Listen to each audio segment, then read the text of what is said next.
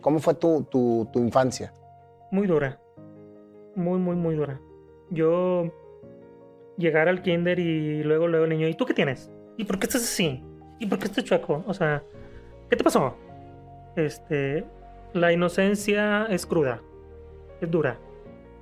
Y no lo hacen con mal, o sea, simplemente el niño quería saber, o sea, no, pues así nací, o sea, pues así nací, así nací, así nací, ¿verdad? ¿Primaria subiste, sufriste bullying? Bullying, sí, bastante. En primaria ya fue lo más duro. Oye, güey, ¿tú qué tienes, bicho jorobado?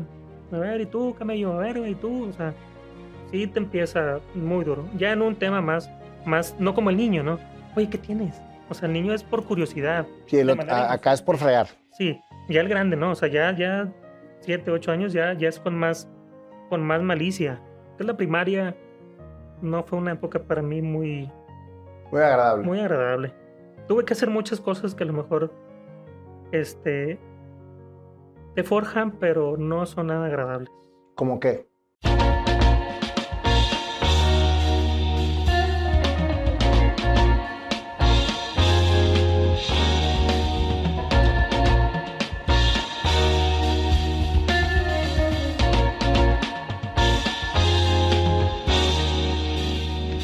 George, un honor tenerte en este programa.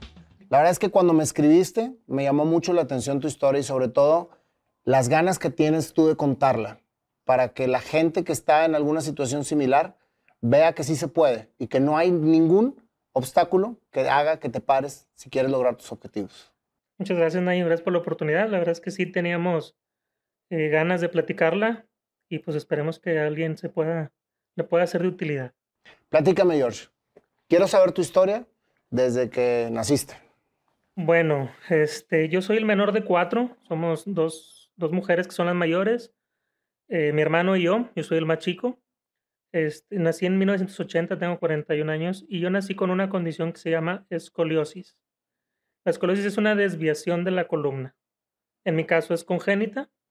Puede, eh, la escoliosis puede desarrollarse posterior durante el crecimiento, principalmente en la adolescencia. Y esa escoliosis se le llama idiopática. Entonces yo nazco en el 80 con esa, con esa condición, porque así se le, se le dice, es una condición, y no se tenía nada de información, al menos en México. No se tenía, no se, o se sabía muy poco respecto a, respecto a esa, a esa situación. Este, mis papás se dan cuenta y luego, luego eh, empiezan a buscar apoyo médico. Mi papá siempre ha sido eh, trabajador de empresa, entonces contaban con seguro social se acercan al Seguro Social y un doctor, que no recuerdo el nombre, eh, les dijo, no se le puede hacer nada hasta que tenga 18 años. Cuando sus huesos se hayan formado, cuando él ya esté bien, este, él, él va, va, se le va a poder hacer algo. Estamos hablando que mi columna tiene una forma de S, pero do- es doble S. Mi, mi diagnóstico es escoliosis congénita mixta. O sea, tengo una, una desviación en forma de S y en forma de S, pero hacia atrás. Entonces es, es doble. Eh, por eso estaba muy complicado. Yo nací con la escápula prácticamente pegada aquí a la, a la oreja, este, por la misma desviación de la columna. Entonces, obviamente mi mamá dijo, no, vamos a seguirle. Afortunadamente mis papás no se quedan, no se quedan con, con el diagnóstico de ese médico y siguen tocando puertas en diferentes lugares. Siguen tocando, siguen tocando.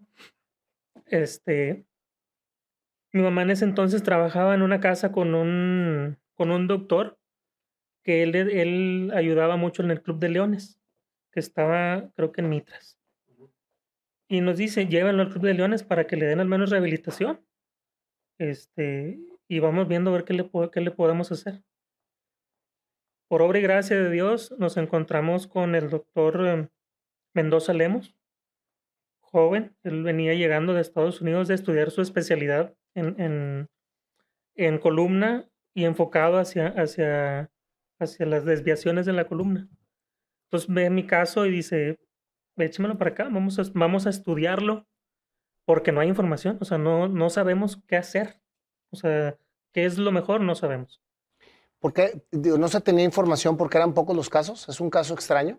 Eran pocos los casos y, y no sé, la verdad es que estamos hablando de 1980, mm, no había mucha información. Digo, no digo que no haya habido otros casos anteriores, pero no los documentan. O sea, la persona que tiene escoliosis o la familia que tiene escoliosis, o que tengan un hijo o hermano, lo que sea, lo, lo esconden. Ah, pues tiene esto, no, no se le puede hacer nada y, mejor lo esconden. O sea, en, un cuarto no lo dejan salir, no lo dejan tener vida. Entonces ya no hay información. Wow. Entonces, por eso mis, mis papás, a pesar de, de que no tenían mucha este, información. Así, información y, y, pues educación académica también. O sea, se casaron muy jóvenes, no había mucho recurso. Entonces, este, pues decidieron echar ganas. O sea, vamos a seguir buscando qué hacer con él. Digo, nos topamos al doctor Mendoza Lemus, joven, joven que venía de, de, recién egresado. Y él, eh, en conjunto con el doctor Carlos de la Garza, en el hospital universitario, hacen un, una reunión con varios médicos a exponer mi caso. Entonces, ahí tenemos este niño, eh, tenemos hablando que yo tendría tres años en ese entonces. Tenemos este niño y empieza el doctor eh, a liderar la junta. ¿Cuál va a ser la sorpresa? Que dentro de ese, de ese grupo de médicos estaba el doctor que nos había visto en el Seguro Social. Que les había dicho que hasta los y que no nos había querido atender o sea, justamente estaban en, en, esa, en esa junta y empieza el doctor Mendoza Lemus y el doctor Carlos de la Garza. Este, a ver, doctor, ¿tú qué opinas? ¿Tú, según tu visión del estudio, qué harías? Pues mira, yo haría X cosa, empiezan a poner los doctores cada uno su... ¿Estaban tus papás presentes? Sí, sí, sí, sí. Mi mamá se acercó con el doctor Mendoza Lemos y le dijo, doctor, este doctor Carrillo, no me acuerdo cómo se apellida, le dice, este doctor lo vimos en el Seguro Social hace como un año y el doctor nos dijo que, hasta que el niño, hasta que Jorge tuviera 18 años. Dijo el doctor, no, ahorita es cuando el niño, cuando, cuando sus huesos están en, en, en crecimiento, en desarrollo, es cuando se tiene que hacer algo. Ya a 18 años el, el, cuerpo ya está, ya está formado, ya no, ya no vamos a poder hacer nada. Entonces dijo, no diga nada, señor, usted. Usted déjeme, aquí estaba mi mamá nada más en, en esa junta. Entonces empieza a preguntarle, a ver tú, y a ver tú, y a ver tú. Y llega con el doctor. A ver, doctor, usted, ¿qué, qué, qué le haría, Jorge? Pues yo le haría tal cosa, una cirugía. Mira, yo veo que tiene esta vértebra, vamos a quitarla aquí, vamos a hacer esto. ¿Y por qué cuando lo llevaron al Seguro Social usted no lo sugirió? Ándale.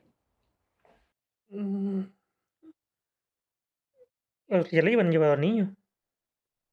Muchas gracias, doctor se puede retirar. Ándale. Y lo sacaron del, del, del, del, de la reunión.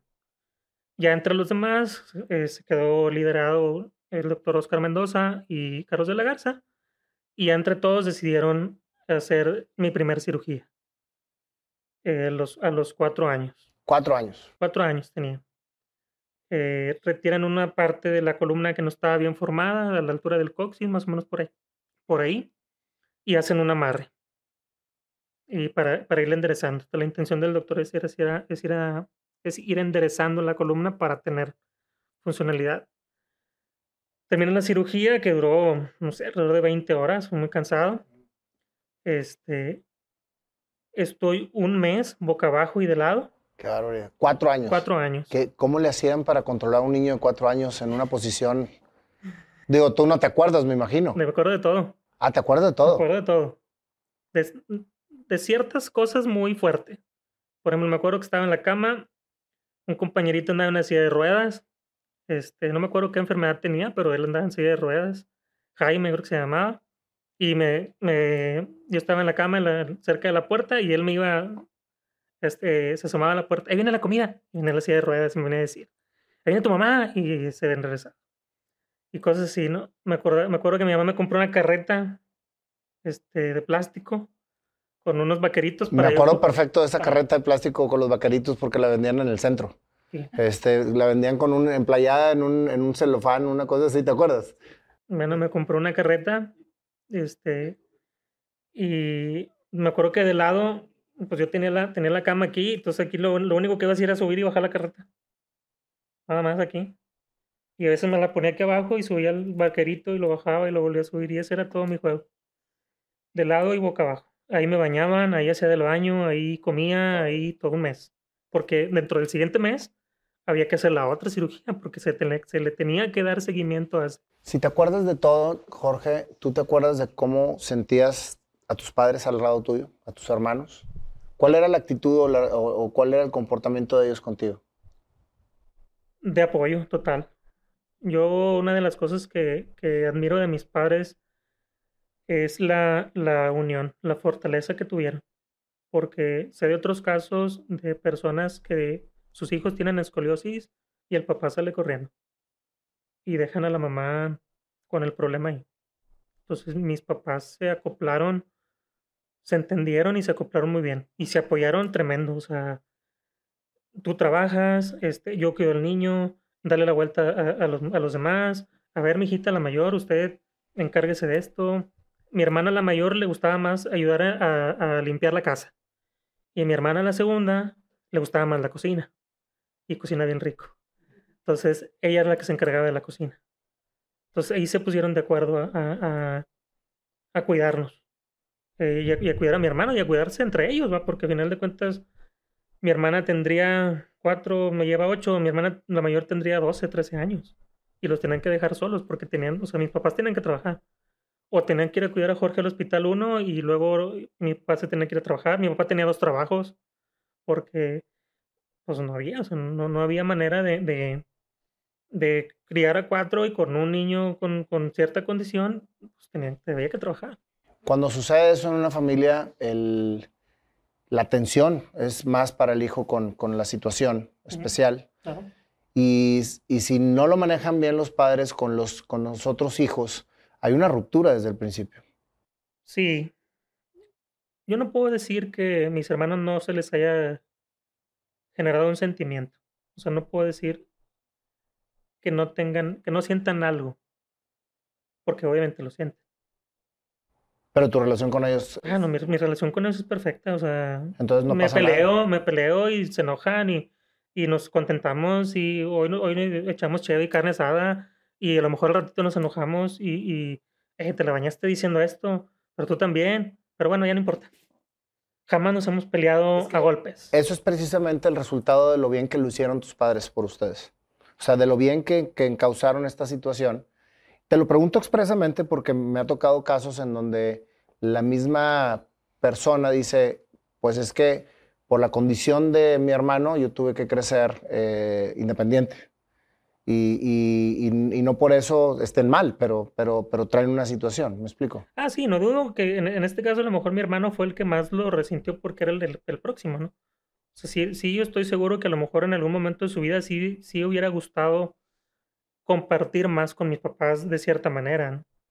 Eh, pero entendió, o sea, entendió que, pues que sí era, o sea, y que sí nos tocó, y que pues no hay más por dónde darle más que adelante.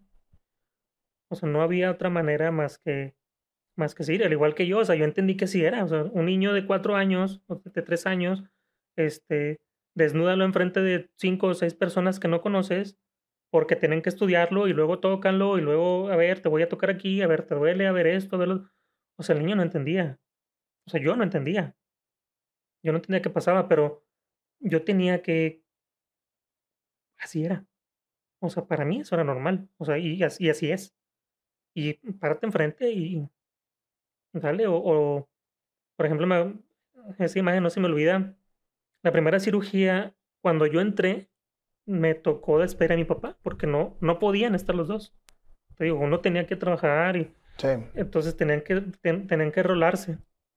Yo me acuerdo que antes de entrar nos llevaban a una sala de preoperatorio en el, en el universitario donde te despedías, o sea, te, te estabas un rato con tu familiar y ahí te despedías. Ahí fue la primera vez que vi llorar a mi papá en la camilla a un ladito y nada más se, se arrinconó y, ahí quedó.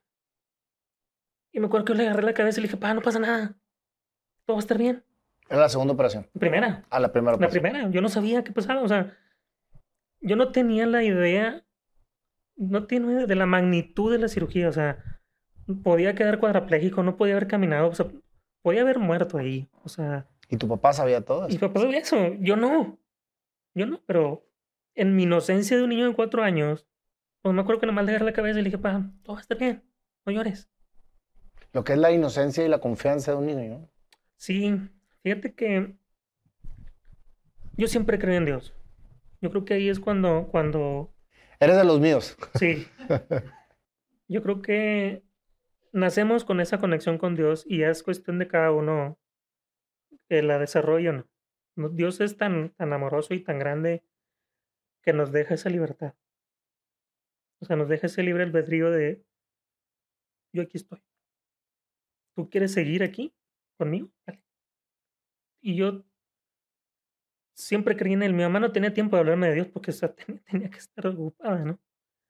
Entonces, yo creí siempre en Dios y yo creía que, que yo que iba a estar bien. Que, que yo iba a salir a caminar y que yo iba a salir a, jugar. ¿no? ¿No podías caminar en ese entonces? Sí, Sí, caminabas. caminaba. Caminaba. Poquito, pero caminaba.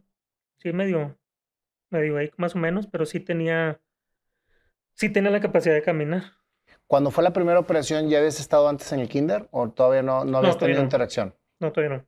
Ok. No, mis interacciones con los demás niños siempre habían sido con, con capacidades diferentes. Por ejemplo, en, en, en el, en el Club de Leones conocí a, a un niño que tenía 16, bueno, niño, tenía 16 años, pero tenía parálisis cerebral. Y conocí a otro niño que no tiene brazo, que, o sea, siempre había otra, co- condiciones diferentes. Entonces, no había problema. Porque yo tengo otra, tú tienes una y yo tengo otra. Entonces no había problema. Y digo, y son niños, ¿no? Entonces no había, no había, no había tanto problema. Sale la segunda cirugía, en esa cirugía me bajan la escápula para poderla tenerla un poquito lo más, lo más este, Equilibrada. equilibrada, sí, correcta, sin perder la, la función del brazo. Porque bajarla mucho, pues luego ibas a presionar los músculos del, del, Del brazo. del brazo y vas a perder movilidad. Entonces dijo el doctor, hasta ahí. Se ve un poquito diferente, pero hasta ahí. Hasta ahí porque ahorita ahí vamos a probar si él puede hacer su vida normal. Estoy un tiempo en el hospital, eh, después de la segunda cirugía. Este, salgo más o menos, el tiempo sí no me acuerdo cuánto tiempo fue, pero cuando salgo de la segunda cirugía me dice el, el doctor Mendoza, hay que cuidar a este niño porque va a pasar, o sea, es niño. O sea, va a querer jugar, va a querer brincar y, y viene de una cirugía, trae un alambre en la columna, retiramos varios huesos, hicimos movimientos. Entonces, vamos a cuidarlo. Me enyesan desde la rodilla hasta las Ay, axilas. cabrón. De las rodillas hasta las axilas me dejan una abertura en el estómago y lo necesario para ir al baño. Y con eso, señora, no le va a pasar nada. Y así estamos por varios meses. Sin Hasta movilidad. Los brazos sí los tenía fuera. O sea, se cuenta que esté aquí. Y no te da comezón. Uh, imagínate. Y no te puedes rascar. Hasta la rodilla. Hasta la rodilla. Y este, y dice, con eso el niño va a estar bien porque ¿Y cuánto tiempo estuviste enyesado? como unos 3, 4 meses. Más o menos. ¿Qué edad tenías? Cuatro y medio, cinco. O sea, poquito fue antes de después. entrar al kinder. Sí, sí, sí. O sea, termina la cirugía, se cicatriza bien la cirugía porque fue toda la columna.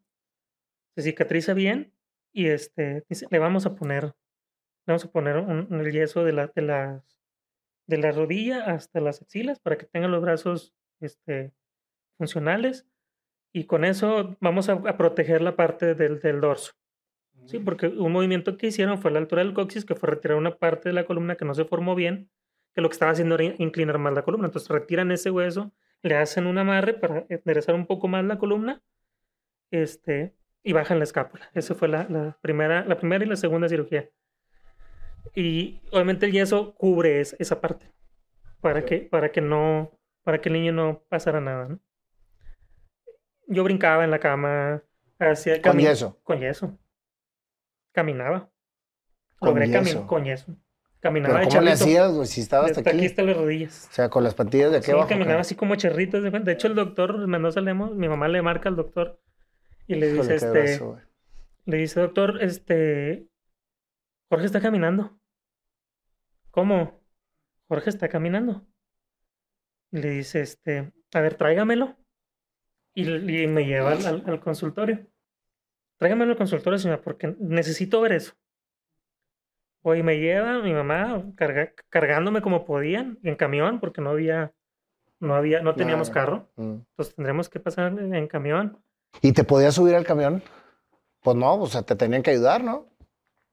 Imagínate la fuerza que tenía mi mamá para poderme llevar en camión. Cargar y todo, ¿no? La fuerza de la madre es... De los dos. La verdad es que de, de- de los dos. Yo los dos los admiro igual. Y los amo igual y son esa, esa decisión de decir, no, no me puedo quedar con esta, con esta única, con esta única opción que me dice el doctor. Vamos a seguir buscando. Algo se le tiene que hacer al niño. No, pero es que imagínate nada más que a, tu mamá, a tus papás les dicen, no puedes hacer nada hasta los 18 años.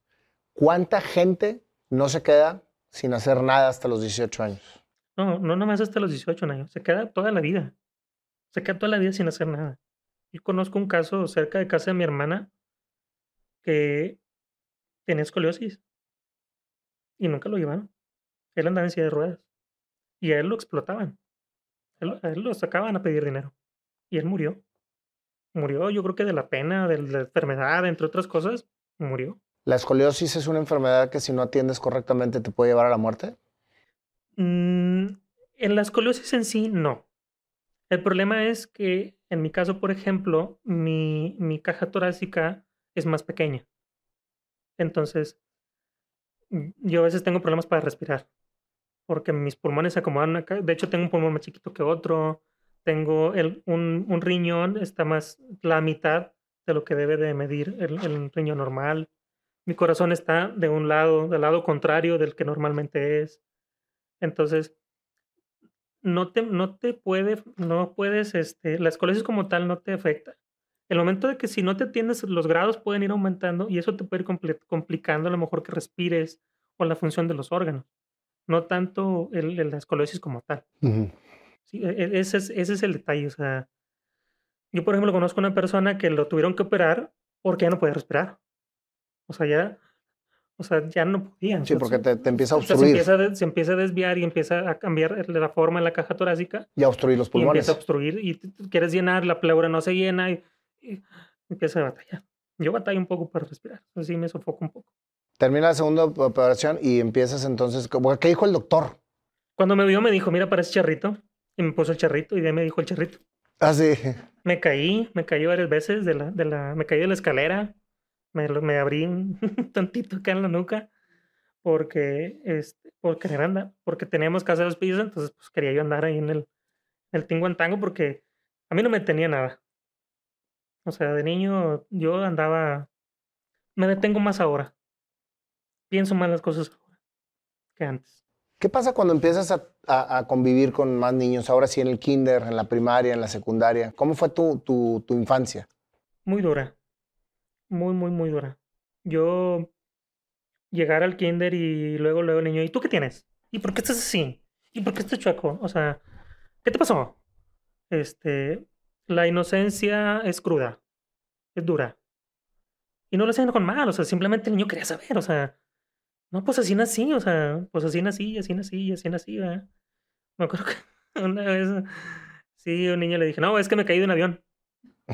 Es que me de un avión y el aire se cuenta que me, pues me hizo así la columna, por eso se me ve una joroba. Ah, neta, sí, así, así me pasó. Y, y era, o sea, ya, ya lo agarraba esa broma porque ya no se podía. Primero de primaria, yo no fui a primero de primaria. Yo lo cursé en la casa porque tenía seis años. Hasta los seis años fue la tercera cirugía. Entonces yo no, yo no podía ir en, el, en, el ter- en la tercera cirugía, me vendan el brazo, yo soy zurdo. Entonces en la tercera cirugía me vendan el brazo. Para no mover por el tema de, la- del- de los músculos, etcétera. Entonces me venda. Tuve que aprender a escribir con la, con la derecha. Entonces desarrollé mi lado derecho. Te volviste ambidiestro. Me volví a esto. Y a la, a la fecha algunas cosas las hago con la derecha, algunas las cosas las hago con la izquierda. Primero primaria no, no, No lo cursaste. no lo cursé en- como normalmente. Kinder sí. Kinder súper bien. Este. Divertido, normal. Me acuerdo el kinder, prácticamente para mí el kinder fue normal. Este, jugaba bastante, tenía muchos amiguitos. El kinder no- fue una de las, de las épocas de la infancia que yo creo que más me divertí. Porque yo creo que me valía, realmente me valía. Es que sabes que la inocencia del niño es increíble. O sea, para ti estabas viviendo tu vida, tenías situaciones alrededor, pero finalmente eras niño. El niño es fuertísimo. Sí. Era, era, era, era muy difícil. Y la verdad es que te preguntaban y el niño. Sí, no, Pues pues, sí. fíjate la respuesta, güey, me caí de un avión. sí. O sea, ese es el niño, ¿me explico? ¿Qué pasa que después que ese, ese niño, que, que ahorita me contarás, pero empiezas a entrar en una contaminación social en donde ya todo es vergonzoso o es, o, o es más, más inseguro o, o te da más inseguridad, no lo sé. Eh, pero el niño, en su etapa de niñez, es increíble. Yo, yo admiro mucho a los niños, muchos. Sí, le aprendes mucho. Aprendes, le aprendes bastante. Son, son, son duros, pero yo creo que hasta, hasta esa edad, cuando es kinder, cuando empiezan a, empiezan a relacionarse con otros niños, yo creo que hasta ahí a mí me, me hizo sentir bien, me hizo sentir como Sin- que no sin pasaba nada. problema. Sí, como que era normal. O sea, sí, pues traigo ahí una joroba, pero no pasa nada. O sea, digo, porque para que mejor se entienda, realmente eso es. O sea, se ve, se ve como, como. Y de ahí se agarraban, ¿no? De ahí se agarraban. Ya en primaria, pues de ahí te encargo los apodos, ¿no? ¿Primaria subiste, sufriste bullying? Bullying, sí, bastante. En primaria ya fue lo más duro. Digo, primero no lo cursé, iba a la primaria este, por tareas, presentar y me regresaba a la casa. Y en la casa lo llevaba. Mis hermanas me ayudaban, mis hermanos me ayudaban este, en lo que se podía. Segundo ya, segundo ya curso segundo, pero siempre mis papás tenían que ir a la escuela. O sea, tenían que ir a ver con el director, con los maestros, de, oye, es que el niño, mira, tiene esto, está operado, hay que tener cuidado porque cualquier accidente, este, Lo deja paralítico. pues a lo mejor no, pero sí era más complicado que un niño normal. O sea, Ajá. para empezar no podía cargar. yo no puedo cargar nada pesado porque mi columna no puede, No lo aguanto. no puede. Entonces yo no puedo cargar. Entonces en segundo empieza, empieza este, el bullying con la raza, ¿no? Oye, güey, ¿tú qué tienes, bicho jorobado? A ver, ¿y tú, camello? A ver, güey, ¿y tú? O sea, sí te empieza muy duro. Ya en un tema más, más, no como el niño, ¿no? Oye, ¿qué tienes? O sea, el niño es por curiosidad. Sí, el De ot- manera a- acá es por fregar. Sí, ya el grande, ¿no? O sea, ya, ya siete, ocho años ya, ya es con más, con más malicia. Ya, ya empieza el, el, el, el, este, ¿cómo se llama? El, el- el bullying de una manera más agresiva. Más, más te ataco y te lastimo. Yo creo que desde segundo en adelante es cuando, que la primaria no fue una época para mí muy, Muy agradable. muy agradable. Tuve que hacer muchas cosas que a lo mejor este, te forjan, pero no son nada agradables. ¿Cómo qué? Por ejemplo, creo que yo estaba como en cuarto, como en cuarto de primaria, y de tanto que me decían y de tanto que me decían, y este, una vez terminándose un evento, no me acuerdo muy bien, en el, en el descanso, estaba en, en ese entonces estaba en la, en la primaria en la tarde, en el descanso, y este, se termina el, suena el timbre y nos formaban otra vez, y luego ahora sí cada quien pasaba de manera ordenada a su, a su salón.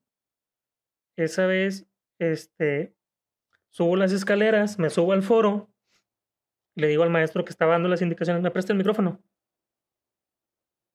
Sí. La verdad es que nadie sabía qué estaba haciendo, ¿no? Entonces, me agarré el micrófono y le dije, ¿saben qué? Ya me cansé de que me estén diciendo cosas. Toda, la escuela. En, en toda la escuela. En toda la escuela. en- en- antes de entrar el descanso. Ya me cansé de que me estén diciendo cosas, que me estén poniendo apodos. Yo no pedí esto. Yo no pedí nacer así. Así nací y ni modo. Así que les voy a enseñar mi espalda para que me dejen de estar preguntando. Qué Me quito, me la camisa, me quito la camisa y me vuelto de espaldas. Órale, para que la vean. Y me puse así, de cuenta, me quité la camisa, me la puse en la cintura y me puse así con los brazos. ¿Qué te hizo hacer eso? El, el, el, la El fastidio, sí, el ya, fastidio, ya, ya, ya era así como que ya. Porque de niño te agarras a golpes, pero estás en un igual. O sea, dices tú, yo de niño, pues me, me enojo y, y nos agarramos a golpes. Y a ver cómo nos va. Pero yo, yo sentía cierta Vulnerabilidad. Cierto, sí, sí, sí, porque dices claro. tú, no, no, no puedo. O sea, él obviamente tiene más fuerza que yo y, y llevo desventaja. Entonces, ese no es el camino que yo debo de seguir. O sea, no, no, yo como niño decía, no, no puedo, o sea, no me puedo poner, poner con él. A golpes, no. Ah, ya sé. Y así, o sea, de la nada se me ocurrió, estaba yo en la fila y dije, ya me cansé. Y la verdad es que ¿Qué pasó después de eso? Se acabó el bullying. remedio, Se acabó el bullying. santo remedio. Sabes que siempre en el, en el salón siempre está el, el, el, el, el huerquito, el, el, más este más desmadroso, el que le gusta tirar carro, el que nadie le dice nada porque, porque dicen que es bueno para los golpes y así, Sí. ¿no? Se hicieron mis amigos. Y el que te diga le parte su madre. Eso, cabrón. Ah, sí. El que te diga algo le partimos su madre. Niños más grandes de sexto. Este, me acuerdo que había muchos Jorges. Tocayo, y tocayo, y tocayo. o sea, habían, pues, y me hice, me hice cierto famoso, digamos, de alguna manera, popu, pero en buen plan. O sea, Pero qué agalles de hacer lo que hiciste, güey. Te felicito. Digo, fue de, fue de niño, pero yo creo que eso es lo que empieza a forjar el carácter, güey. la verdad no, no sé qué decirte. O sea, no, no. Yo lo hice como un mecanismo de defensa. O sea, porque con lo mío ya no podía más. O sea, pero eso fueron varias. O sea, yo creo que fue el principio de empezarte a defender. Porque ahí ya estaba solo. Hoy no estaba mi papá, no estaba mi mamá, no, no, no estaban mis hermanos. Mi hermano siempre me defendió, o sea, y siempre me ha defendido y que nadie me toque porque, de hecho, ninguno de mis hermanos, que nadie me toque porque este, van a, hasta donde, hasta donde. Entonces, cuando estaba mi hermano, dale, ¿no? Pero en, ese año mi hermano ya había salido de la ¿Qué primaria. edad tenía tu hermano? O- Mi hermano es tres años más grande que yo. tres años más grande que tú. Entonces él ya, él eh, ya había salido. Sí, yo estaba como en cuarto o quinto. Sí, pues es, sí, más o menos.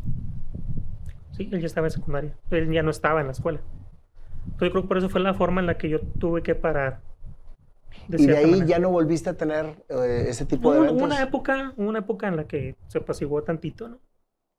Digo, a lo mejor sí me lo decían, pero ya no en mi cara. Sí. Sí, o sea, ya lo decían acá atrás, pero ya no de enfrente de ti. Este, Tú me decías ahorita que nada te había parado nunca. Que, que- que- tu condición no, no- no es una situación que te pare para hacer, para hacer cosas. En aquel entonces, eh, ¿llevabas una vida normal? Era una vida normal. Mi- Mis papás siempre se encargaron de. Es normal. Aquí no hoy nos toca trapear, hoy te toca trapear, hoy te toca lavar los platos, hoy te toca recoger tu cuarto, lo que tú puedas. ¿Sí? O sea, no vas a mover la cama. Qué este, importante es que los papás le den el, eh, a cada uno de los hijos el papel que les toca y de una manera no sobreprotegiéndolos. Pues en, en el caso tuyo, por ejemplo, pudieron haber dicho, "Mm, lo tenemos que cuidar como cristal y no me lo toquen y no le hagan nada y, y estar con una sobreprotección. Y quizás esa seguridad que tienes no se hubiera generado, no se hubiera desarrollado. Sí, yo, yo creo que mis papás se complementaron muy bien. Mi papá es, es, alto, es un 80, fornido, duro. Él es muy duro. O sea, esa vez y alguna que otra son las únicas veces que lo he visto llorar. Mi papá es muy duro, ¿no? Él, él es muy firme, muy, muy trabajador, muy inteligente. Yo lo, lo una persona muy inteligente. Llegó muy lejos para lo que él tenía. Este, y mi mamá es muy miedosa. Mi mamá es miedosa, muy temerosa, muy... Ay, pero es que no, no, no, no, mejor... mm, es- No, no, ¿esto está seguro? Aquí déjalo. Yo creo que cre- eh, crearon un equilibrio muy padre, porque mi mamá era... No, no, no, déjalo, déjalo. Mi papá era, déjalo. Entonces, como que ese, ese equilibrio entre... Mi mamá se, se, se agarraba las manos y, y, y no, no, no, entre mi papá, déjalo porque se tiene que enseñar y se tiene que defender creo que ahí generaron el, el, el carácter que puedo tener ahora. Ese, ese equilibrio que se encontraron ahí. Claro, no, no me queda la menor duda. O sea, lo que, lo que tú empezaste a tener de seguridad en tu vida y en tu mundo. O sea, ¿qué niño se para en medio de la escuela a enseñar su espalda? Un niño que tiene la seguridad y la protección en casa y que lo hacen sentir una persona normal. Porque, pe- porque finalmente tú hiciste tu vida normal ante una situación especial, pero no te trataron como una persona eh, discapacitada. No, es, es que eso marca la diferencia muy, muy fuerte en, en- en la vida, en cómo se desarrolla la vida de una persona especial. y a lo mejor yo nunca, yo la verdad es que nunca me he visto como una persona discapacitada. O sea, porque yo, yo hago todo normal. O sea, yo hago todo. Claro, no cargo y ciertas limitaciones. Pero, no, yo creo Pero que porque todos... así te educaron, George. Es que muchas veces el hecho de haber nacido con una situación especial te permite convertirte en una víctima de por vida. Y si, y si de esa manera te arropan en tu casa, vas a ser una víctima de por vida. Y entonces vas a llevar el estandarte de que yo soy especial, soy discapacitado. Y ahí es donde empieza precisamente a cambiar el entorno de la vida de las personas. Te lo digo porque me ha tocado conocer mucha gente con situaciones menores a las tuyas que son discapacitadas porque ellos eligieron serlo. Sí, pero está discapacitado de acá. Exacto. Entonces, de sus ideas. ellos mismos lo generan. Entonces, decía yo, a ver, ¿cómo es posible que te digas o autodigas discapacitado si hay personas con tu misma condición que llevan una vida normal? Sí. Entonces, que, tiene mucho que ver ese, eso que, que, les dan en casa y cómo los tratan en casa. lo digo abiertamente porque esto es una plática en la que estás enriqueciendo a mucha gente que quizás ahorita esté discapacitada por, por convicción y no por condición. Y aquí estoy platicando con una persona que eligió llevar una vida normal ante una situación diferente, pero llevando una vida normal. Pues sí. Y eso es de aplaudirse, George. Eso es precisamente la, el testimonio más digno que puedes dar ante todas las personas que te estamos escuchando. Pero fíjate, Nayo, no es, no, es, no es fácil, fíjate. Cuando yo estaba primaria no pasó nada, nada trascendental más que eso, que me quité la camisa. Pero empieza la secundaria donde, donde pues empieza la hormona, ¿no? Y te empiezan a gustar las niñas. Ay, esa muchachita me gusta, qué bonita. Y me acuerdo que había una, una muchachita que me, que me gustaba. Creo que ella había salido, ella iba más, más abajo de, de, de grado de mí, uno o dos. Y yo creo que había salido. Total que yo la conocía. Y le empecé a, a pues a pretender, ¿no? Empecé a, a buscarla y empecé a, pues a abordarla, ¿no? ella le gustaba, ella participaba en un, en un, en un grupo de bailable folclórico, cerca, en una colonia al lado, cerca de, cerca de la casa, podíamos ir caminando. Y me acuerdo que le llevaba regalos y la buscaba en la, en la, Yo estudiaba la preparatoria en la tarde y ella estaba en la mañana. ¿Ya estabas en prepa? Yo estaba en prepa, estaba en primer semestre de preparatoria y ella estaba segundo o tercero de secundaria. Y me acuerdo que iba, iba y la buscaba y así, ¿no? Y le regalaba cosas, le escribía cartas y le decía muchas cosas, ¿no? Y una vez me acuerdo que un 14 de febrero la fui a buscar a su ensayo en el, en el folclórico. Este, creo que era sábado porque era en la tarde. Entonces fui y la busqué y le regalé un peluche. Con mis ahorros le compré un peluche y se lo, se lo llevé ese día. Y esperé que saliera del, del, del, del ensayo, sale, y, y se ve así como que apenas, así como que, ahí te hablan, ahí te hablan, ¿no? Pues ya se acerca conmigo y le digo, oye, vamos a omitir el nombre para no poner incómodo a nadie. Digo, oye, mírate, feliz día del amor y la amistad, es que, pues la verdad es que tú me gustas. ¿Le dijiste tú ahí? le dije, la verdad es que tú me gustas y, pues, ¿qué te parece si, si, si hacemos algo? O sea, intentamos algo más. Y me dice, gracias, me has hecho sentir cosas que jamás pensé que pudiera haber sentido, pero no puedo. Y se me quedó muy grabado eso. Dije, a ver, ¿cómo? Dije, ¿sabes qué? Está bueno, gracias, me fui. ¿Cómo?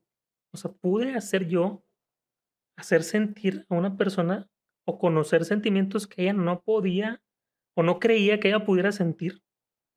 Y aún así me dice que no.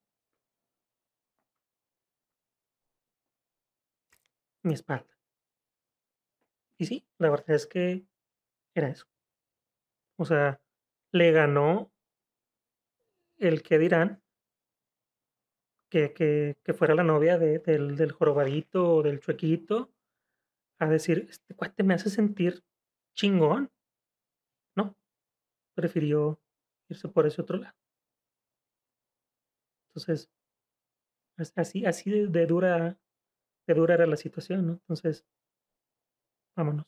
Y me daba la media vuelta y yo tenía que seguir. Claro que te duele y te pones triste y chillas un poco, pero no pasa nada. No pasa nada y seguí adelante. Este, en la prepa me, me yo estoy en la prepa de, La Salle, ahí en Santa Catarina. Y había grupo juvenil los sábados y me metí al grupo juvenil, me hice de muchos amigos, me fui de misiones, cinco años. Este, y tuve una viecilla ahí en, en la prepa, pero unos mesecillos, nada trascendental, terminamos. Sí, batallé un poco para el tema de, lo- de, lo- de las parejas, este, pero tenía que seguir. Ah, ¿no quieres? Ah, bueno. Habrá alguien que quiera. Y le seguían. Te autoprotegías. Sí, me decía mi esposa, te metiste en un mundo diciendo que era normal. Y te, te lo repetiste tanto que era normal. Es que eres, es que eres te normal. metiste, te Sí. metiste, te metiste, te metiste y te fuiste y eres normal. Y era normal. Entonces, te juro, que a mí a veces se me olvidaba. O sea, yo te juro que se me olvida a veces. O sea, yo ando a madre caminando y, y se me olvida que yo tengo escoliosis, se me olvida. Te lo juro. Tanto es así mi... Ya.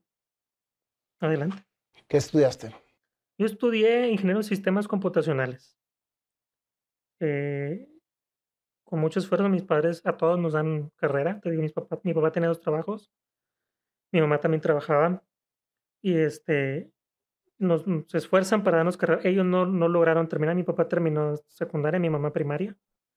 Entonces ellos sabían que la educación era lo único que nos podían dar. Dice, yo no, tengo, yo no tengo nada más que lo que tú estudies es lo que tú vas a hacer. Estudié ingeniería en sistemas. Me voy por el lado del, de los fierros, del hardware, de redes, de internet, es el de, ese- de esa parte. Eh, el director de la preparatoria eh, tenía un ex, exalumno de, del Regio Chepe Vera que tiene un negocio en el centro de computadoras. Y me recomienda con él, me dice, oye, mira, yo tengo un exalumno, siempre fui buen estudiante, o sea, sabes que la, el tema de la, de la escoliosis y, de, y de, de que te estudiaran y que tenías que hacer lo que te indicaran, me hizo ser una persona muy metódica. Entonces, oye, vamos a ir con el doctor y, y te va a checar. Entonces, tú no te preocupes, tú no te asustes, no va a pasar nada. Entonces, era ir, era pararte, era, era obedecer. Solo obedecer, obedecer, ¿no? Entonces, generó partes buenas porque es una persona muy, muy, este, muy perfeccionista, me dice muy perfeccionista en algunas cosas, pero también te genera muchas heridas psicológicas, ¿no? O sea, te generan heridas de, de, de humillación, por ejemplo. O sea, tú como niño te pones a pensar y dices tú, es que yo no quería. O sea, yo no quería estar en calzoncitos delante de este, X cantidad de personas que ni conozco. O sea, espérame, o sea, hay cierta, cierta parte de pudor, ¿no? Definitivo. Entonces, yo no quería, pero mi mamá me dijo que lo tenía que hacer. Entonces, pues lo tengo que hacer. Entonces, me hizo muy, muy, muy así. Entonces, siempre fui buen estudiante. Este, me considero una persona inteligente. Mi mamá me, me echa mucho carro porque yo no, yo no estudiaba. O sea, yo, no- yo no. Oye, tengo examen mañana. Me encerraba un ratito y. Ah, ya me acordé. Y ya no volví a estudiar. Ya lo entendí, ya lo entendí y ya lo entendí. O sea, lo vi en clase, me quedó claro en clase. Matemáticas, me encantan las matemáticas. Me encantaba, yo me aventaba las derivadas. Me acuerdo que yo me encerraba en mi cuarto, eso sí estudiaba porque me gustaba. Cerraba la puerta y me traía gis de la, de la, de la escuela. Eh, cerraba la puerta y por atrás hacía un problema, ¿no? De, de álgebra o de lo que sea, ¿no? Derivada de tal a tal y la fórmula de mis variables x, y, z igual a tanto. Tú, tú, tú, me pones en mi examen. Vámonos, ya me aventé tres, cuatro, cuatro exámenes, este, eh, problemas.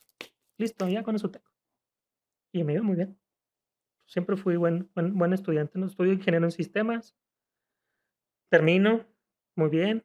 Me, te digo, el director, hermano la seguiste, el hermano Nacho, que ahorita anda allá por Tijuana este, me recomienda con el ingeniero, me, me- por ser eh, recomendado del hermano, no me ponen problema para el trabajo Ok. y me dan trabajo en el área de soporte y, y trabajaba medio turno. Estudiaba en la mañana, salía a la una de la escuela, iba a la casa a comer y entraba de 3 a 7. Te movías solo. Me movía solo, sí, en camión, Siempre. en camión, en camión, andaba en camión. Y este, Ahí empecé a trabajar. Dura, duro dos, tres años en esa empresa. el ingeniero decide cerrar esa área de, este, de computadoras y él tenía más negocios. Se, se decide cerrar esa, esa empresa y continuar con más fuerza sus otros negocios. Entonces nos dicen, bueno, muchas gracias. Este, pues ya no vamos a seguir con la empresa. Este, pues vamos a liquidar. Justo en ese tiempo que estaban por cerrar la empresa, uno de mis clientes al que yo le daba soporte me dicen, oye, voy a abrir una vacante de soporte técnico, una constructora. ¿Te quieres venir con nosotros? Porque e-, era una sola persona que se encargaba, dijo, la empresa ha crecido mucho, trae en puerto un proyecto muy grande, este, que van a tener que irse a otro edificio, ya no voy a poder. Entonces, ¿te quieres venir? Entonces empezamos con las pláticas, me liquidan un viernes y el lunes empiezo a trabajar. O sea, no te quedaste sin trabajo. No me quedé sin trabajo, gracias Gracias a esa liquidación, mi papá me ayudó, me completó un, me completó un carro y este, y pues tuve mi primer carrito, un Celebrity que me encantaba mi carrito, siempre quise tener uno. Y me compró mi carrito viejito y ahora sí ya podía andar en carro. Ahí duré nueve años en esa empresa. Ok. Pero fíjate, durante el periodo de la empresa, un día nos piden que nos hagamos exámenes médicos. Y nos mandan a un laboratorio en Apodaca que nos hizo exámenes médicos. Y me dice, este, me hicieron un montón de estudios. Total, regreso con el licenciado de recursos humanos, me habla y me, y me dice, es que en el, en el resultado ponen algo que me llamó la atención, pero lo quiero platicar contigo, nomás para que sepas. Que en la parte de amero abajo me dicen persona no apta. Digo, a ah, caray, a ver cómo liga. Digo, es que en tu, en tu expediente, en, tu, en tus exámenes, sale que tienes escoliosis y me dice, y para los resultados, eres no apto. Dije, antes me va a correr. Me dijo, no, no, no, no, no te confundas. Solo quiero que lo sepas. Solo quería que lo supieras. ¿Y cómo para qué? Es una herramienta. Y al final de cuentas.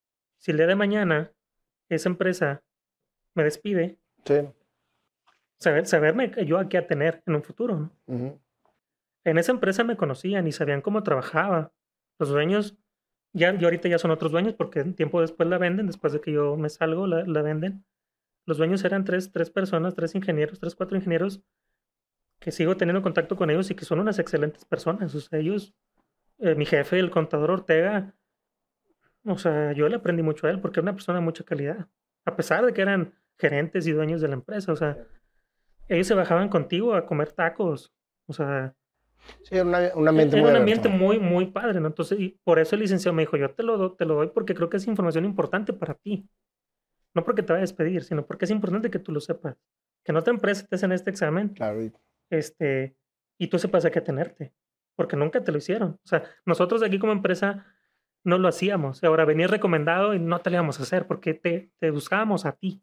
pero qué increíble que para el puesto que se te estaba solicitando, para lo que, lo que el expertise que tú tenías no tenía absolutamente nada que ver tu condición. No, no tenía nada que ver, porque realmente lo más cargado que cargaba es una computadora. Y, y por ejemplo, si usábamos cableado o íbamos a hacer cableado o algo, pues el, el, cable o la, la, la, la, bobina de cable no la cargaba yo, la cargaba alguien que más que me ayudaba. Yo cargaba otra cosa, yo te ayudo de otra manera. O sea, siempre fue así.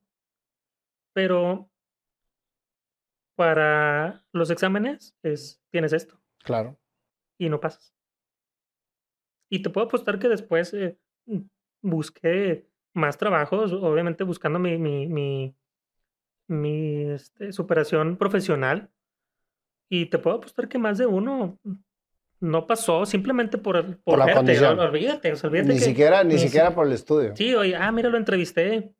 Ah, ok, perfecto. Agarran el currículum y lo ponen de este lado y te puedo apostar que lo echaron a un, a uno, a un lugar donde decían, estos no. ¿A qué te dedicas ahorita? Ahorita, tiempo después me voy a adelantar, pero este, ahorita soy técnico dental. Técnico dental. Técnico dental, especializado en ortodoncia. El técnico dental es el que hace las placas, coronas, puentes. Por eso traes mucho freno tú. Sí. Aparte que tengo, tengo un ortodoncista en casa. Ah, sí, aparte. Aparte. Es, es, por ahí va el tema del por qué estudié eso. Ok.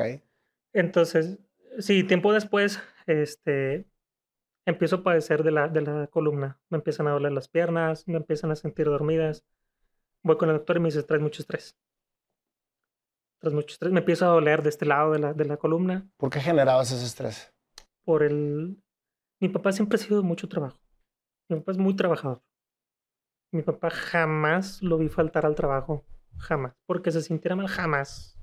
Yo no me acuerdo que mi papá haya dicho, hoy no fui a trabajar porque no me siento bien. Jamás. Y Rocío, mi esposa, no me dejará mentir. Mi papá es duro.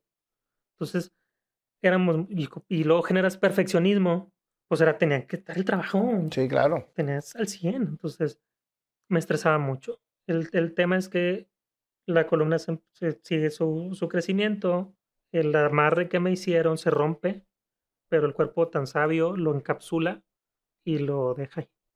Ahorita el amarre ya no, o sea, cumplió su función, Y ya no se puede se reventó, no, ya no, ya no, el doctor no tiene caso quitarlo, se reventó. Y el, el- el tema es que una costilla de- está muy cerca de la cresta de la cadera. Entonces, a veces rosa. Y es me, me- me duele. Ya casi no pasa. En ese entonces, cuando ando con mucho estrés, pues sí, porque te, te inclinas y, y rosa. ¿Haces algún tipo de ejercicio? Ahorita estoy yendo a nadar. En la mañana tengo mes y medio que encontré Y es, es bueno. Sí, el, el traumatólogo me lo recomendó. Es, es, es porque es bajo impacto, el cuerpo está pues, prácticamente flotando. Me ha servido bastante, me he sentido muy bien y me ha ayudado a afrontar, a afrontar otros otros miedos. Este de estar platicando aquí contigo, de contar mi historia, de contar lo que hice, para mí es afrontar miedos. Y te felicito porque lo estás haciendo muy bien. Gracias.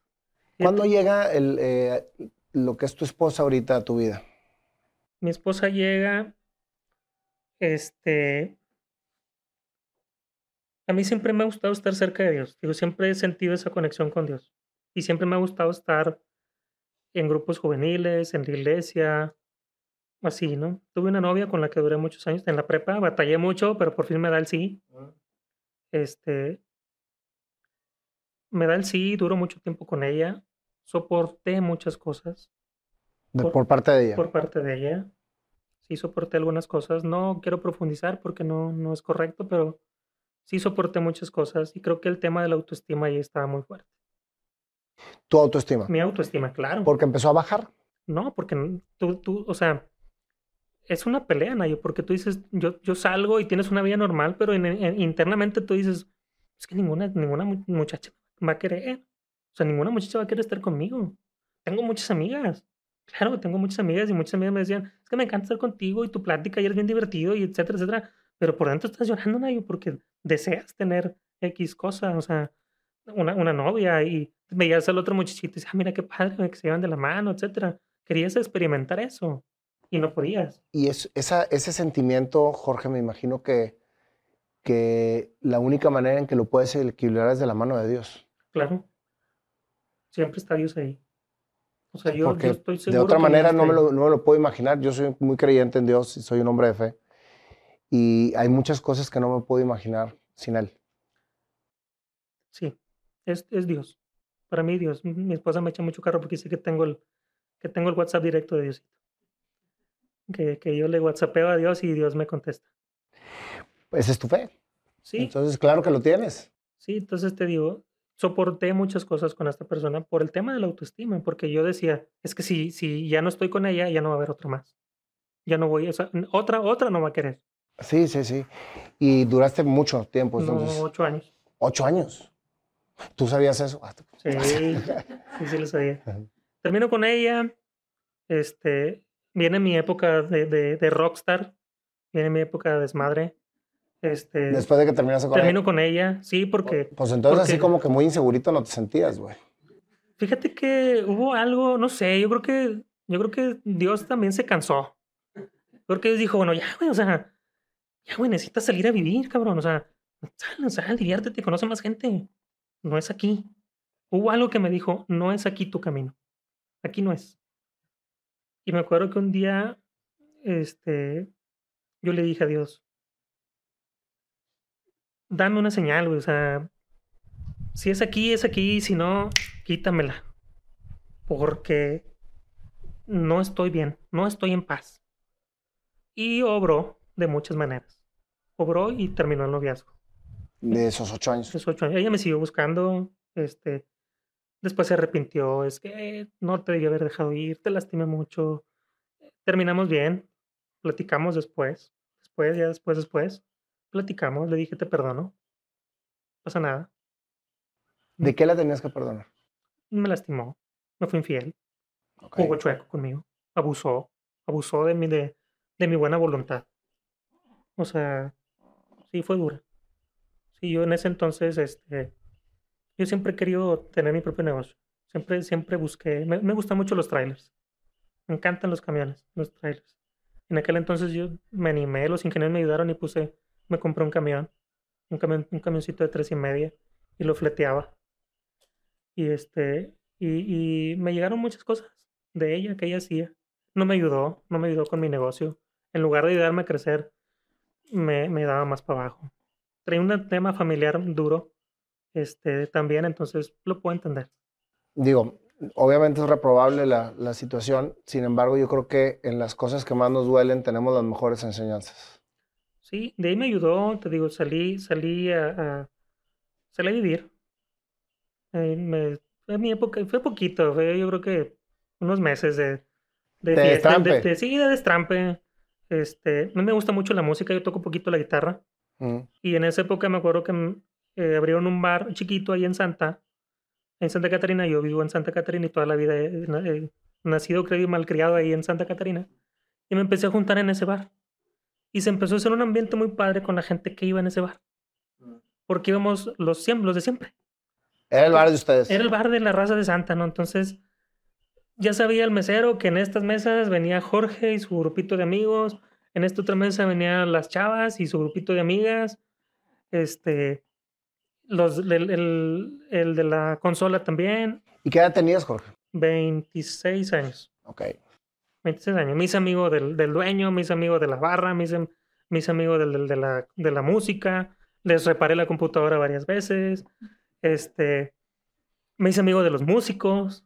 Hicimos un grupo, un, un, un, este, un clan que se llamaba Los Mangos. Un saludo para los mangos, nos decía el, el del- el de la, el de la música norteña, porque me gusta mucho la música norteña. Y este. Y, y nos decían un grupo de los mangos. Y luego, "Y ahora las uvas, ¡eh! Porque en la unión de viejas argüenderas, ¿no? Entonces era, era el de la. Eran las uvas, era unión la- de viejas argüenderas. Sí, era, era el grupito de las uvas y nosotros éramos los mangos, ¿no? Entonces hizo muy, muy padre, muy padre el ambiente en ese bar.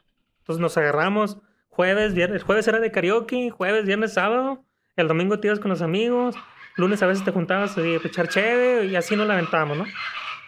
Luego tengo otra relación que no batallé tanto, una muy buena persona que decide, decide darme una oportunidad, me gusta, empezamos, duró muy poco. Ahí es donde yo creo que entra el tema del, del, del, del, si es para ti o no es para ti. Duramos muy poquito. Este, termino con ella y ya no, ya no regreso al desorden, ya no regreso al desmar. Ahora me voy por el lado de Dios. Ya no quise regresar. Y una amiga que trabajaba conmigo me dice, ¿y sabes qué? Este, Sujei, otra amiga que conocíamos, está yendo a la parroquia del Rosario, ahí en la Roma. Dijo, hay un grupo este, que se llama Profesionistas. Dice, ahí es de 20 garritas A todo. para arriba, nomás que esté soltero. Y en, en Arca es donde yo conozco a Rocío. Yo vivo el campamento, porque para poder integrarte a ese grupo, tenés que vivir primero el campamento. Lo vives y luego el siguiente ya puede ser parte del staff. Entonces yo lo vivo y los organiza el siguiente, soy parte del staff y es cuando ella lo va a vivir. Y ahí nos conocemos. Dios te la puso en el camino. Él me la puso en el camino, me la puso primero como amiga. Fuimos muy buenos amigos antes de ser, antes de ser novios. Y ahí fue donde nació la chispa. Nos hicimos muy, muy buenos amigos. Este, somos, somos muy parecidos en muchas cosas. En otras nos complementamos. Nos encanta, nos gusta mucho estar cerca de Dios. Y me acuerdo, en ese entonces ella tenía una relación que yo era su, su, su, ¿cómo se dice? ¿Amante? Este, su como confidente, ¿no? no, Es no, que no, le- no. le batalló No, para decirlo, No, no, Ah, confidente. Confidente, ok. Era su confidente. confidente. Ella es dentista, entonces me daba mucha risa porque yo me atendía con ella. Entonces, oye, tienes cita a tal hora, ¿no? Entonces yo iba, me atendía y este. Y me contaba todas sus penas. Entonces me dice, oye, es que tú escuchas súper padre. Le digo, pues, ¿cómo quieres que hables si estás trabajando en mi boca? O sea, pues, ¿cómo le hago, no? Ay, por eso Por escuchabas. eso escuchaba, pues, ni modo de irme. Entonces, ay, ella, con la cosa esa, ¿no? Y nos hicimos muy buenos amigos. Tiene ella sus problemas con esa relación, termina y nos hacemos novios. Descubre o ve algo en Jorge que nadie más vio. Y dice, ella termina esa relación y en una ocasión en la parroquia El Rosario, ella en oración le dice a Dios, dame, dame un hombre que, que te ame Wow. en una, en una, en una hora santa, no me acuerdo hora santa o, o misa, estaba terminando y ella se levanta de persignarse y ve un muchacho así, orando. Y dice, ella le dice a Dios, quiero uno así. Quiero una persona que ame a Dios y que me permita compartir mi vida con Él y, y Dios, o sea, al servicio de Dios. Y pues me puso en su camino Qué hermosa historia. gracias a Dios ahí, y ya te digo, tiempo después te das cuenta que ahí era. Ella ha sido mi complemento en, en- como persona, me ha ayudado a sacar miedos. El que esté yo aquí platicando mi historia es la fuerza que ella me da. Es, es, es, es, es ¿Y mi aquí está punch. contigo? Es mi punch, o sea, de ahí era. De ahí era. Digo, lo anterior fue experiencia, este, no es nada malo. eh, son, mi- mis exparejas fueron muy buenas personas, las amé mucho y les deseo lo mejor del mundo. Este, perdón si dije algo que no era, pero les deseo lo mejor del mundo. Que les vaya súper bien, que sean felices. Yo soy feliz. Yo soy feliz y tengo una mujer que me complementa, que me ayuda y que ahorita me está ayudando a enfrentar un miedo. Porque mi miedo era contar mi historia. Es decir, tengo escoliosis y estoy así. ¿No sabes el honor que es para mí que hayas escogido mi programa para contarlo? Muchas gracias. O sea, sé que has tenido otras entrevistas, pero, Sí. pero el, sí, hecho, el hecho de que estés aquí, George, ese es, ese es para mí el mejor regalo que me puede dar Dios. Traerme gente como tú, a las cuales les puedo aprender muchísimo. Y sobre todo, cada sábado que yo entrevisto es un retiro para toda la gente que viene a escuchar, a, a escuchar- a escucharlos a ustedes hablar. Eso para mí es lo que es el regalo más grande que Dios me puede dar para poder tener la claridad de que por aquí es mi camino. O sea, todas estas historias es lo que a mí me fortalece para seguir este programa. Sí, parte también eso. Muchas veces ella me preguntaba, oye, ¿conoces tú a alguien que tenga escoliosis? No. No, no conozco a nadie. Y no conozco a nadie. Y la verdad es que Porque nadie se la avienta a decir aquí, aquí estoy y la, y la tengo. tiempo después, fíjate, como en el 2016 más o menos, ¿verdad? Bueno, en el 2016 conozco una persona que tiene un hijo con escoliosis. Ella estaba organizando una carrera para juntar fondos para sus tratamientos. Y des- oye, pues tal persona busca, or- organiza carrera, participa, etcétera, etcétera. Entonces yo me acerco con ella. Le digo, es que yo tengo escoliosis. Resulta que era la segunda carrera que organizaba, pero ya como, como una asociación que, que ella le pone escoliosis moviendo curvas. Le pone ese nombre a esa asociación. Y yo me acerco con ella, la contacto y me dice, este, acércate. ¿Cuántos años tienes? Platico con una, una de las colaboradoras. Oye, acércate.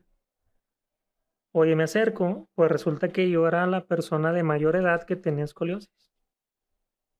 Entonces, cuando yo me acerco la primera vez, me ven sus papás, los papás de los niños que les acaban de diagnosticar escoliosis. Y era así como que, ¿cómo? O sea, ¿tú tienes escoliosis? Sí. Pero tengo una vida normal. Oye, pero no estoy bien. Tengo mi esposa. Estábamos empezando a, a independizarnos laboralmente y empezamos con el laboratorio, con su consultorio. Estábamos apenas digo, estoy empezando mi negocio. Tengo una vida normal. Es que a mi hijo le acaban de diagnosticar escoliosis. Y el verte a ti, que tienes una vida prácticamente normal, para mí es, es un, es un respiro. Porque para mí es que, es que mi hijo va a batallar y, cómo le voy a hacer y ahora su vida, ya no va a jugar, ya no va... Se, se, se, se derrumbaban, se desmoronaban porque creían que ya la situación con su hijo ya iba a ser complicada y les es que no, es que no, o sea, déjalo ser, sí, trátalo, sí, edúcalo, sí, pero déjalo ser, atiéndelo, pero no lo limites, no le pongas una limitante tú, déjalo, déjalo, porque a mí no me la pusieron, no se la pongas tú. Entonces, fue muy, me hizo sentir muy gratificante el contarlo. El contar, el contar mi historia y decir, ah, pues no está tan mal, o sea, puedo ser ejemplo para alguien más. Para muchísima gente. Para uno, aunque sea, ¿no? Ese día me acuerdo que había como tres o cuatro. Conocí otra muchacha que tenía escoliosis muy parecida a la mía. Ella tenía treinta y tantos años en aquel entonces. Y ella nunca la atendieron, a ella le hicieron caso al doctor, nunca le hicieron nada. Tenía una vida prácticamente normal, tenía una hija, de hecho, pero nunca le hicieron nada y pudo haber mejorado su escoliosis. Ahora, después de, que nos juntamos con, con, Carla, que nos incorporamos a la asociación, se vio el tema de que me hicieran presidente, no se pudo llevar, llegó la pandemia, hay poco apoyo, fue, fue cuando este, intentamos buscar apoyo, quise localizar a algunas personas, no hubo, no hubo éxito. Este, Mm, es, es, difícil, es difícil ese tema, ¿no? El, tema del, del, del, querer hacer una asociación y querer ayudar a la gente es complicado porque luego también el tema del que quieran abusar, ¿no? Entonces, ahí también había que ser, ser, ser difícil, o sea, era difícil, entonces se termina, se termina, se pone, ahorita la asociación está en pausa, seguimos en contacto con ellos, este, pero el ahora estar aquí, para mí me gustaría ahora ser llegar a más personas para, para que vean que sí se puede. Una de las cosas que tengo ganas es, es, eh, llegar a más pláticas o más programas como este para poder decir, yo también y pude. Y tienes un gran testimonio que dar, George. Es admirable cómo llevaste tu vida, porque haz de cuenta que yo estoy platicando con una persona que, que llevó su vida normal y que no fue una víctima de una situación.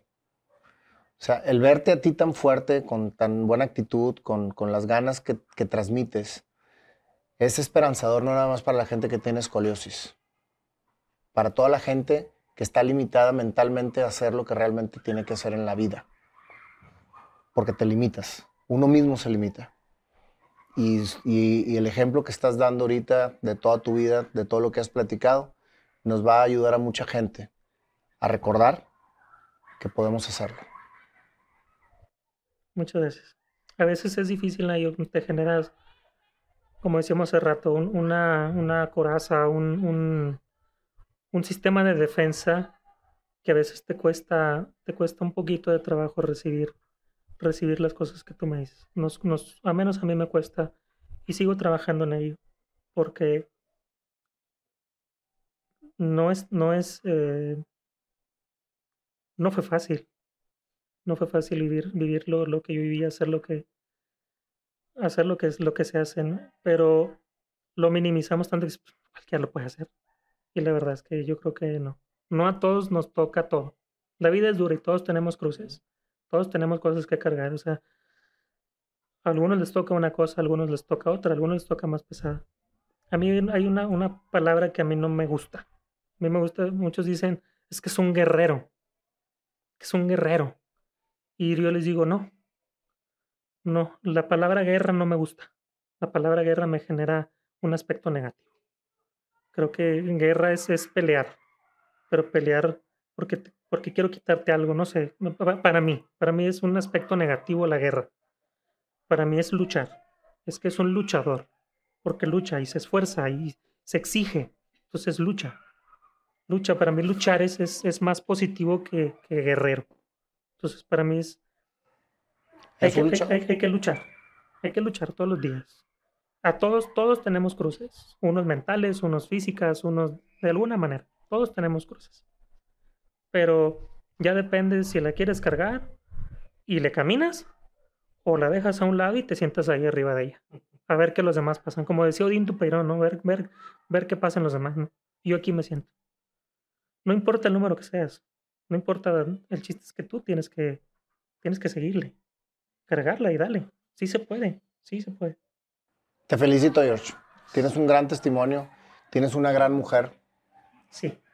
sí. Y una responsabilidad muy grande de seguir expresando a toda la gente. Ojalá, ojalá haya más. ¿Tienen hijos? No. No. Yo creo que la. No tenemos hijos y yo creo que no es, no es mi vocación, pero sí mi vocación es ser fecundo. Una ocasión platicaba con, un, con, con el padre Miguel, que, quien quiero mucho, y que para mí ha sido un complemento en mi comunicación con Dios. Y él me dijo un día, George, ser fecundo es dar vida.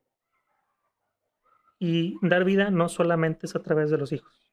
Tú puedes dar vida a una persona que ya está en este mundo y ya eres fecundo. Al darle vida a esa persona, tú ya estás siendo fecundo. Y creo yo que al darle testimonio a alguien, y a lo mejor ahorita que lo vea, que vea este testimonio y diga, chingar su madre y se pare y empiece a, trabajar y a salir de, esa cadena que lo tiene, quiere decir que él ya está viviendo. Entonces quiere decir que ya fui fecundo. Ya fui fecundo en este mundo. Y ya cumplí, más que, más que, tener, más que tener un hijo. Puede darle, romper una cadena y darle vida a alguien que ya está en este mundo y que no se ha dado cuenta que, lo, que lo puede vivir. Nunca me lo habían platicado este tema tan claro como lo estás diciendo tú. Una vez más, felicidades. Gracias. Pues ahora sí vamos a hacerle la canción. Pues a ver qué nos trae el panda, mi querido George. Te vamos a hacer tu canción. Más bien, tú ya hiciste tu canción. Bueno, nada más le va a poner música el panda. Nada más le va a poner música. Ya está hecha. ¿Cómo estás, compadre? Muy bien, muy bien. ¿Cómo te ha ido el día de hoy? Muy bien, bien relajado, muy bonito el día. Qué bueno. Padre. Y escuchando toda esta entrevista, esta, esta historia de un gran luchador. Luchador. Luchador. Luchador. Sí, exactamente. A ver, se me ocurre algo ah, bien, bien romántico. Así. A ver. Vamos a ver. ¿Sí lo sabes o te ayudo?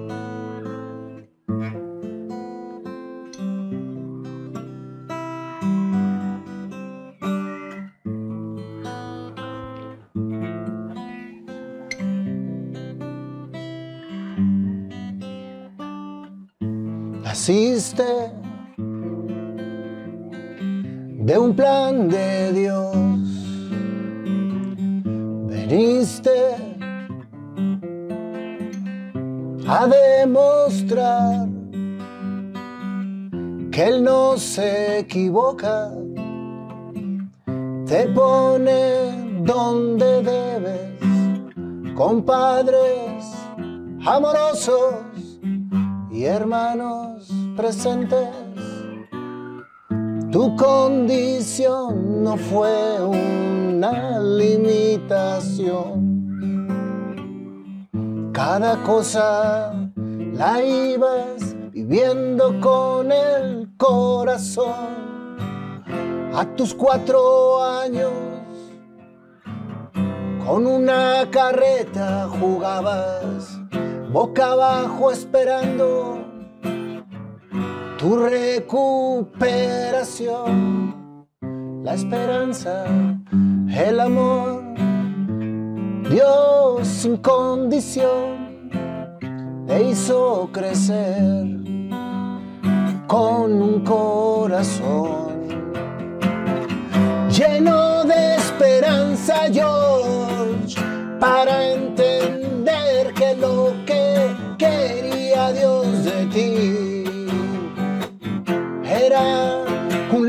luchador. Las circunstancias hicieron que tú fueras fuerte, luchador y un gran soldado de Dios.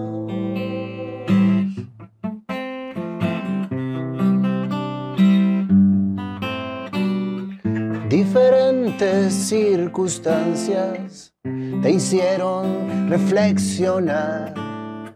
Quizás algunas tristezas para volver a soñar. Pero él no se cansó de ponerte pruebas y llenarte el corazón de sueños a cumplir. Te puso gente a tu alrededor. Como ese día que orando estabas y alguien se fijó y dijo eso es lo que quiero yo y ahora de la mano los tres dando ejemplo está un gran compromiso te dio nuestro Señor de dar testimonio, de no ser una víctima, sino un superhéroe que la vida ve con los ojos que Él quiere que veas tú. Gracias George por esta historia. Todos estamos escuchando con el corazón que nunca hay que cuestionar el por qué, sino el para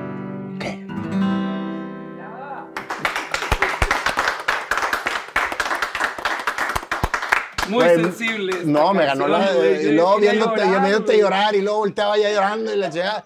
No es fácil, no, es fácil. a Jorge con la lagrimota y yo así, ay, Dios. Y volteé a nadie así todo así.